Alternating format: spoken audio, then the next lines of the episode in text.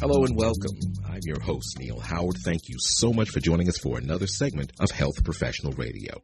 We'll be speaking with Dr. Arlene Siefker Radtke. She's professor, Department of Genitourinary Medical Oncology, Division of Cancer Medicine, the University of Texas MD Anderson Cancer Center in Houston, Texas. She's joining us to talk about her presentation at ESMO 2023 about the Phase 3 Thor study. Welcome to Health Professional Radio, Doctor. Oh, thank you so much for having me, Neil professor of genitourinary medical oncology. Give us a, a, brief look into your professional background and talk about what led you into this specialty. Well, I, I've been doing work in the field of bladder cancer for over 20 years now. I started as a fellow at the MD Anderson Cancer Center, and when I rotated through the GU department, we were doing aggressive chemotherapy in an elderly, frail patient population, which was a very challenging group of patients to treat. And, and that's what attracted me. I, I felt I had the skills to do that successfully. Was this your first love going into medicine? Well, I, I actually didn't ever even see a patient with bladder cancer until I came to MD Anderson. Ah, ah. So it's one of those tumors that are, you know, a little bit more rare. Uh, most oncologists in the community may only treat one or two metastatic bladder cancer patients every year. So it really does take being at a large center to see a large population of these patients. Give us a summary of the Thor data at ESMO, including uh, any background information.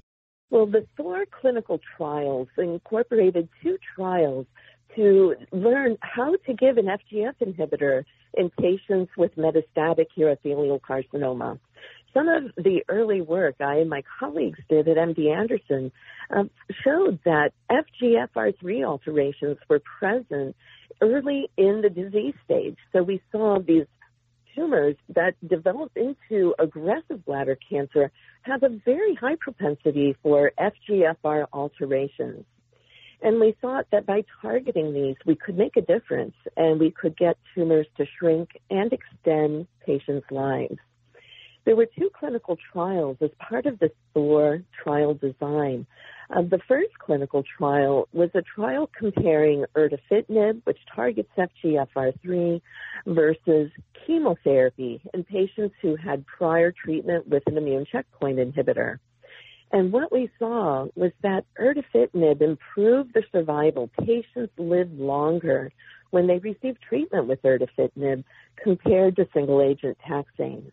We also saw an improved response rate compared to single agent taxane and an improved progression free survival.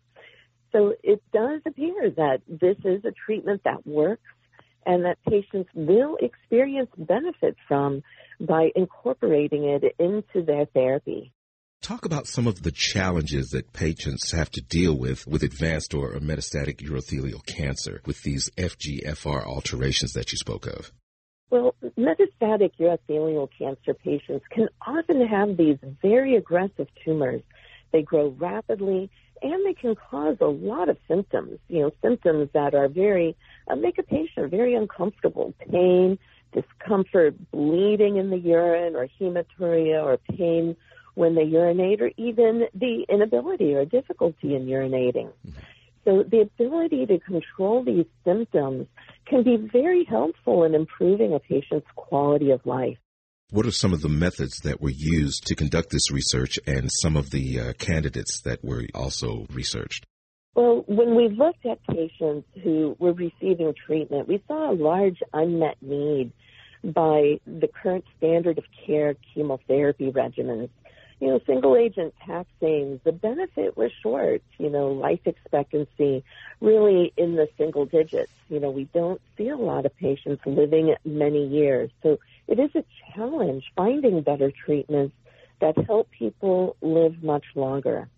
And with erdafitinib, we saw an average life expectancy that's now in the double digits in months. You know, people are really able to live longer and leave and lead better lives when they can control their symptoms. So that is one of the benefits of being able to give these treatments. Unfortunately, it is still a no pain, no gain scenario. We we don't have any cancer therapy that is side effect free. Um, there are side effects from these treatments. You know, hand-foot syndrome, patients can develop a dry mouth or dry eyes. And there's a very rare side effect where a patient's vision may be affected. But luckily, even despite these side effects, holding the dose of the drug and reducing the dose of the drug can help with those and allow patients to continue on treatment to help control their cancer. You talked about an unmet need. Who is more likely to present? Men, women? Are there any ethnic, cultural issues that would say this person is more likely to develop this type of cancer than another?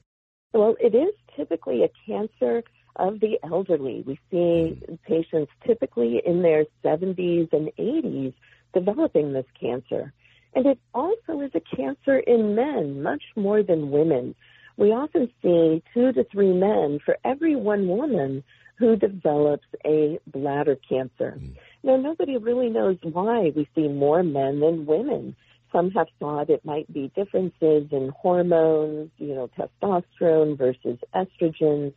I personally wonder if it's differences in the immune systems between men and women, since women do have a higher rate of autoimmune diseases in general. So there might be inherent differences in how our immune systems function to help control or prevent the development of tumor.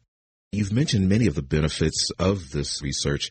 Expand on the significance of this research and how it's going to affect this uh, affected community the most.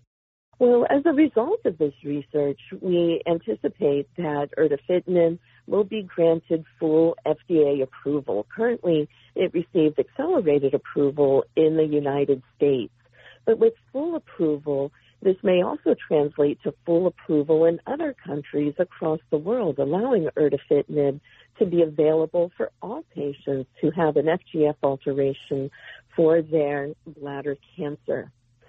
One of the other challenges is how do we sequence these therapies? Do we give the treatment before immunotherapy or after immunotherapy? And there was another component of the trial where we studied the impact of sequencing. And we saw there was no difference when we gave erdafitinib or pembrolizumab in patients who had no prior treatment with immunotherapy. So we've learned a bit about how to sequence these therapies that for most patients it would be desirable to give immune treatment with an immune checkpoint inhibitor first and then follow that with erdafitinib. Although there might be patients with a visceral crisis, severe symptoms, where we need to shrink the tumor or get, we call it cytoreduction, reduce the size to control the symptoms. And in those patients, we may still wish to consider giving erdafitinib first, given its response rate.